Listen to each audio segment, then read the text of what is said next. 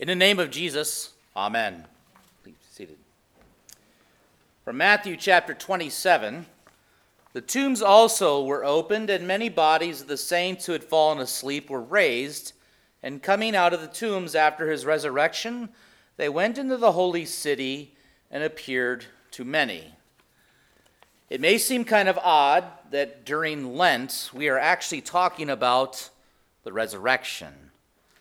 After all, Easter is about two and a half weeks away. Lent is this time where we typically are more repentant. We don't say Alleluia. We don't sing, This is the feast of victory for our God. And we certainly do not say, Christ is risen. He is risen indeed. Alleluia. But Jesus will think something different of that. On Good Friday, as he was put to death, there was resurrection. Think about that for a moment. What you just heard the tombs also were opened, and many of the bodies of the saints who had fallen asleep were raised and coming out of the tombs. After his resurrection, they went into the holy city and appeared to many. We have probably a lot of questions about these people. Who are these saints who are raised? How many were there? For how long were they raised? Did they appear once or did they appear many times? Did they go to their homes or wander through the streets? Did they go back to being in paradise with God? Or did they live on earth a little while longer and then experience death again? We are simply not told the answer to these questions. All we know with what Scripture says is that it happened. If you think about all of the miraculous things that we have seen so far, just with Good Friday, how much more proof do we need to know that Jesus is the Christ, the Son of the living God? We've heard about darkness. We've heard about the tearing of the temple curtain. We've heard about earthquakes and the splitting of the rocks. And tonight we have probably one of the most miraculous things the dead are being brought back to life. And Jesus himself, after he would be resurrected, would have some 500 eyewitnesses who would give testimony to the fact that he was risen. How much more do we need? How much more does the world need in all of this? And with this, like all the other miracles around Jesus' crucifixion, this is not just some great little happening, it is a sign. And with this sign, it is pointing us to something that is very comforting for all of us it is pointing us to our future. Because of Jesus' death and resurrection, the bodies of all the saints here tonight, you and me, and of all of those who've gone on before us, they will all rise from the dead. But they will not simply go back to Jerusalem, they will go into the real holy city, the dwelling place that God prepares for you in paradise. Because of Jesus, Death will not be the end for us. We will rise and we will live again with him. We heard about this tonight from our epistle reading. Paul said, Flesh and blood cannot inherit the kingdom of God.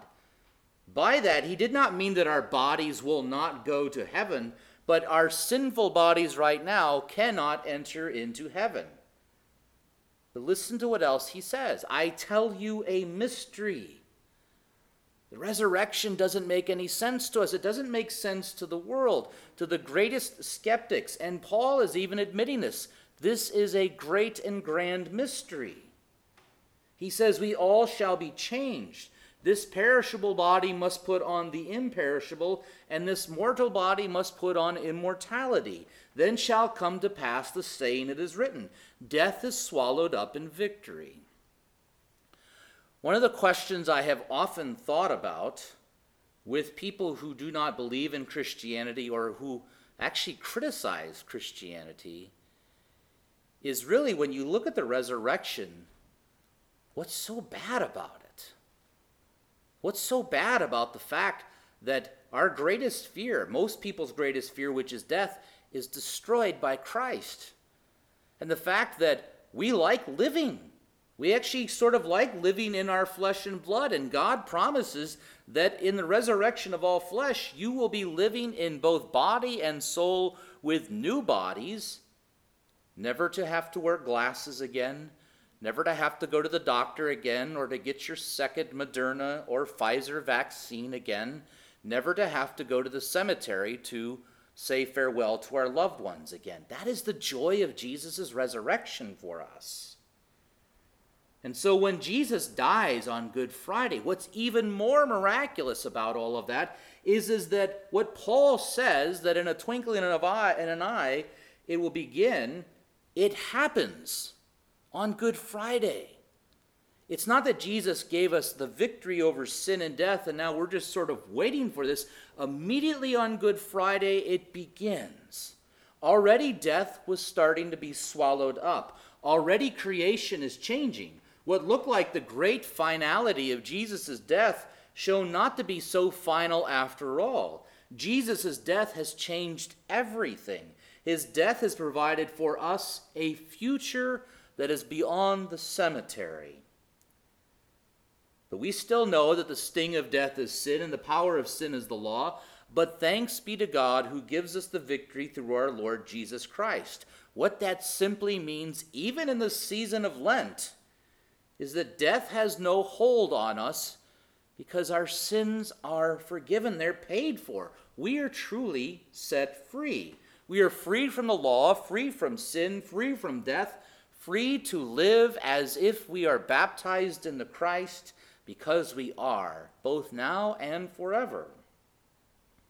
We very much are free like Barabbas. We often think about Barabbas and think, man, that guy was pretty lucky. He was released by Pilate, and Jesus takes his place. Hmm, sounds kind of like me. Sounds kind of like you.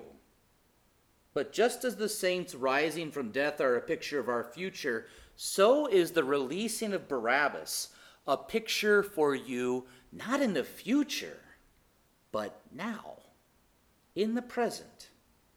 For Barabbas truly represents us. And Jesus lets him go, sets him free to go and die for us. Jesus trades our places. We are the ones who have sinned. We are the ones who have murdered in our thoughts, our words, and our deeds. We have been set free. We are the ones who stand condemned. We now set, are set free, so he is condemned to die in our place. And it's not simply luck. We don't believe in luck. This is what we simply call our church grace. This was the gift of God to us. This is why Jesus has come for us, for everyone to trade places with us, to die so that we might rise. Those saints being raised from the dead would have been a powerful witness to the Jews of the day as well. For among at least some of the Jews of Jesus' day, there was an expectation that when the Messiah came, there would be bodily resurrections of the dead. They actually believed about the resurrection of the dead in the Old Testament. So, did they believe? We don't know. But it's not because of the miracle of this resurrection. Don't lose track in terms of what we've been looking at with these miracles. These miracles do not produce faith. Miracles can never produce faith. Only the Word of God, by the power of the Holy Spirit, can produce faith. For Jesus has said earlier, They have Moses and the prophets, let them hear them. If they do not hear Moses and the prophets, neither will they be convinced if someone should rise from the dead. And so it is for you and for me. The resurrection is our future, but we do not believe of this because of the miracles that we've heard about simply. We believe this because the Word has been at work in us. We believe the miracles because we have the Word of God, the Spirit filled Word of God that is living and powerful and active, that gives us Jesus' promise, that works in us faith, and declares to us that because we are forgiven of our sins, we now live. What will that future life be like after the resurrection? Many want to know as well. But like the raising of the saints after Jesus' crucifixion, the resurrection and the life, too, we must confess is shrouded in mystery. Until it happens for us, we simply do not know and will not be able to describe it, but I can guarantee you it's much better than this world that we live in now.